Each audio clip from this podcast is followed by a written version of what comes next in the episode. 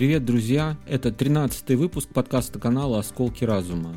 С вами по-прежнему я, Михаил Стронг, автор и ведущий канала. Сегодня у нас автомобильная тема. Надо сказать, что явление, о котором мы с вами будем сегодня говорить, существует в разных странах мира и регулируется это в разных странах по-разному. Но сегодня хотелось бы обсудить не само это явление как таковое, а то, как оно влияет на взгляды и мышление человека. Ну и давайте начинать. Нештрафуемый лимит превышения скорости. Это наша тема. Если кто не знает, если такие люди вообще есть, которые не знают про это, то в определенных странах существует правило, при котором если водитель э, превышает разрешенную скорость на определенную величину, которая везде разная, то ему за это не придет штраф. Тут возникает вопрос, зачем это сделано? И в ответе на этот вопрос кроется уже очень многое. Для такого правила, наверное, есть определенные основания. Ведь э, при обгоне водитель может превысить скорость. Также сложно контролировать скорость до 1 км в час в движении. Надо ведь и за дорогой следить, э, водитель как следит за минимальными превышениями. Он же ведь не будет ехать, э, глядя в спидометр постоянно. Поэтому определенные страны идут на компромисс и вводят такие вот послабления для водителей. И здесь кроется самая суть. Какой размер этой цифры и как к этому люди относятся, к этому послаблению. И ситуация с этим нештрафуемым лимитом в обществе очень хорошо показывает состояние культуры и цивилизованности самого общества. Если такой лимит минимальный, то тут понятно, что в основе такого решения лежит желание учесть возможные субъективные ошибки человека при управлении транспортным средством. Как уже было сказано, сложно контролировать э, скорость э, транспортного средства в пределах там, 1-2 км в час. Это просто ну, человек же не может ехать и постоянно смотреть на спидометр. Поэтому возможны какие-то превышения. С горки там машина разогналась или еще что-то. А вот э, когда такой лимит явно большой, завышенный, то тут у общества формируется другое отношение уже. Когда лимит минимальный, то общество с пониманием относится к этому лимиту. А человек понимает, что о нем заботятся, и он человек, он может допустить какую-то минимальную ошибку, оплошность, и это учитывается, и, соответственно, это находит свое отражение в регулировании данного вопроса. А вот когда такой лимит большой, явно большой, то тут у общества формируется другое отношение. Можно подумать, что народу как бы говорят, мы вам позволяем нарушать, а вы нас поддерживаете. И носитесь себе на здоровье.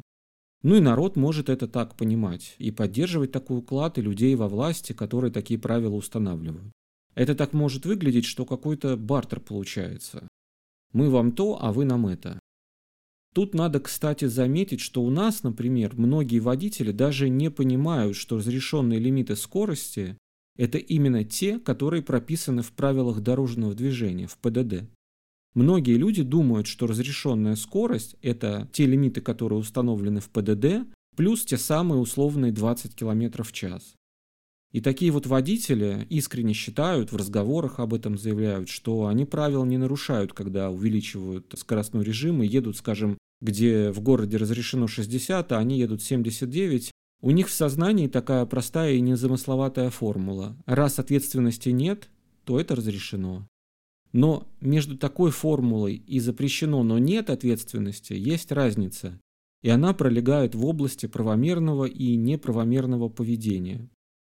Тут ведь надо еще учитывать то, что когда лимит не 4-5 км в час, а 10-20 км в час, это серьезные уже цифры. И это уже не погрешность, это система, это правило.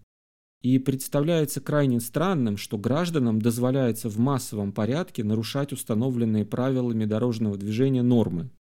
Опасность тут с точки зрения, вот, например, психологии, кроется в том, что люди привыкают нарушать и считать это нормой. А ведь это не норма совсем, это девиантное поведение. Кажется, что для государства люди, которые привыкают нарушать, могут представлять проблему в будущем. От них есть определенный риск. И к становлению высокой морали и нравственности у людей такой подход тоже не ведет. И потом не стоит удивляться, почему у людей возникает пренебрежительный подход к законам и правилам поведения. Их просто не учат эти правила соблюдать. Это ведь определенное воспитание, которым должно заниматься государство или общественные какие-то институты.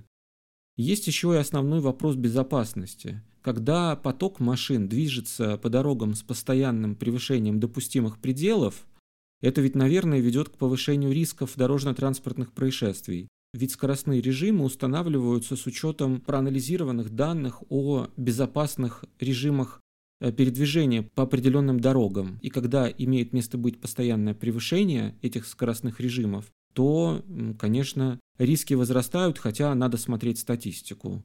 Кажется, что большой процент дорожно-транспортных происшествий происходит именно по причине превышения скорости. У нас, например, люди в стране в большинстве ездят по дорогам не с разрешенной скоростью, вот, например, в городе 60, а постоянно нарушают ее на эти самые 20 км в час. Вот где 40, они стараются ехать 59. Более того, если, например, какой-то водитель соблюдает скоростной режим, то ему могут даже или фарами поморгать, или посигналить, чтобы он ускорился и не задерживал поток. В общем, решение здесь два либо снизить этот лимит до 4-5 км в час, который представляется разумным, либо повысить разрешенную скорость и вообще лимиты отменить. Друзья, вы прослушали 13 выпуск подкаста канала «Осколки разума». С вами был я, Михаил Стронг. Тема, надо полагать, э, которую мы сегодня затронули, остро-социальная, поэтому, если есть у вас что сказать, за или против, оставляйте свои комментарии, делитесь этой информацией с друзьями и знакомыми. Подписывайтесь на канал, ставьте лайки и услышимся в следующих выпусках. Пока-пока.